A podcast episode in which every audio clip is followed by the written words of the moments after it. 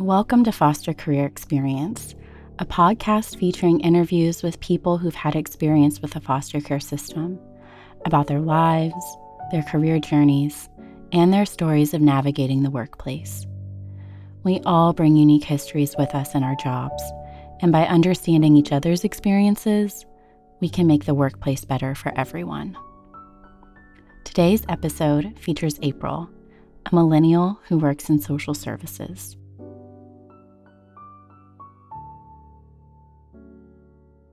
April was the first in her family to go to college. Without anybody telling me, you know, I knew that's what I wanted to do. I knew that I wanted to be educated. I think God Himself made that possible because it was never right. Because when I first started, I, I didn't have a kid, then I ended up dropping out, then I got pregnant. And then I had my son, and we were by ourselves for a while. And then I met my husband, and then I started having kids. And so I'm three kids for him. And so just like you either do or die. Like you're either gonna go or you're not. You can't keep making excuses because life is gonna keep happening. So go. April graduated with her associate's degree in two years. Her goal was to graduate in a year and a half, but she had to take a few semesters off. Within the time span of a year, April lost her cousin, who was like a brother to her, and she lost her home, which was damaged in a tropical storm. And all of this happened during the pandemic while she was working full time, going to school full time, parenting her children, and being a partner to her spouse. Even with my cousin, I was so sad. I've never experienced stuff like that close to me before. And that was like, I, the grief was heavy. Nobody ever talks about death. We don't we don't know how to process death because they needed me too. And I didn't want anybody to need me at that time. But I had to because they didn't ask to be here. So I had to, to do that. I had to still take care of them. When I graduated, it was weird. It was so surreal because I was like, how did I even get to this point? It was weird. It was odd. I was just like, because I, yeah, it wasn't me. It wasn't even on my strength. I wish I could take the credit, but I can't. When I was little, my mommy was would bring us to church, but it was like I didn't understand it. But when we were when um they took us away, and I remember talking and praying and begging God to go home, begging. Um, but it never happened but I never lost faith. But when I grew up and I look back and it was just like I had no choice but to be removed because if we would have stayed there, it would have been way worse.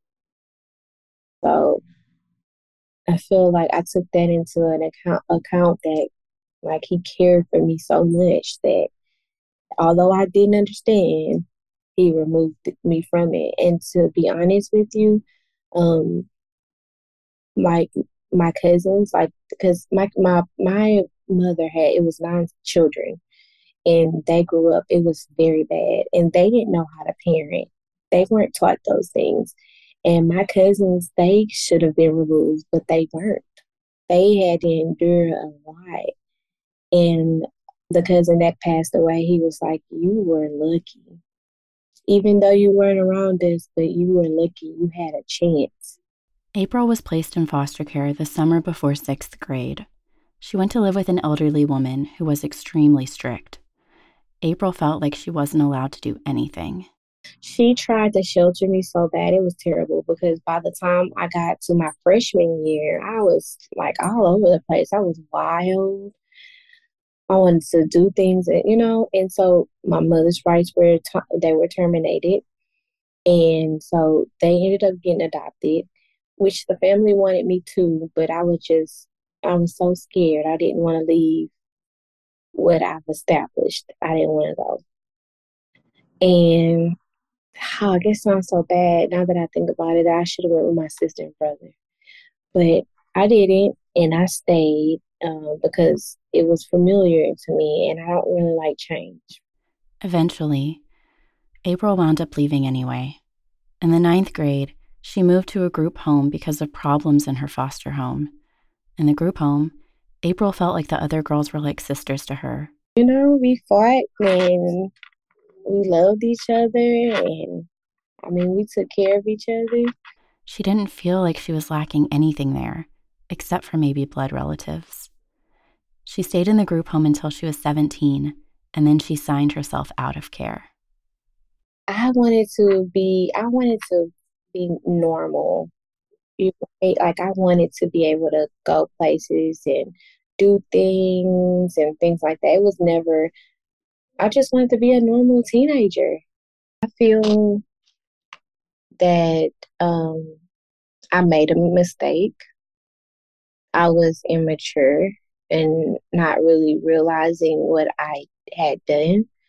Um, I think I would have, if I would have stayed in foster care and aged out, I would have been more equipped with the essentials that I need to be a young adult. And I may have, I would have probably, school, I would have been done with school. And just wanting to be around family, that just made me want to make a decision to to jump out there.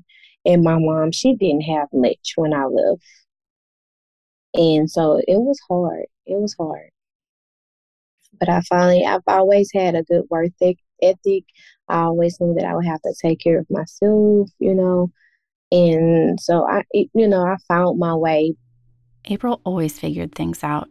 She finished school. She got good jobs that she felt like she shouldn't have gotten. She worked her way up within organizations. Now, April works at a mental health clinic where she helps people apply for social services such as disability and SNAP benefits.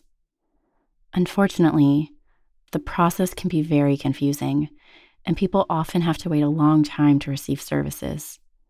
April takes pride in being honest and doing the right thing, and she works hard to let people know what they can expect and how long it might take. And a lot of people want to know, you know, they want to know what's the process, how long is this going to be. You know, it's not, it's, I'm not sugarcoating anything.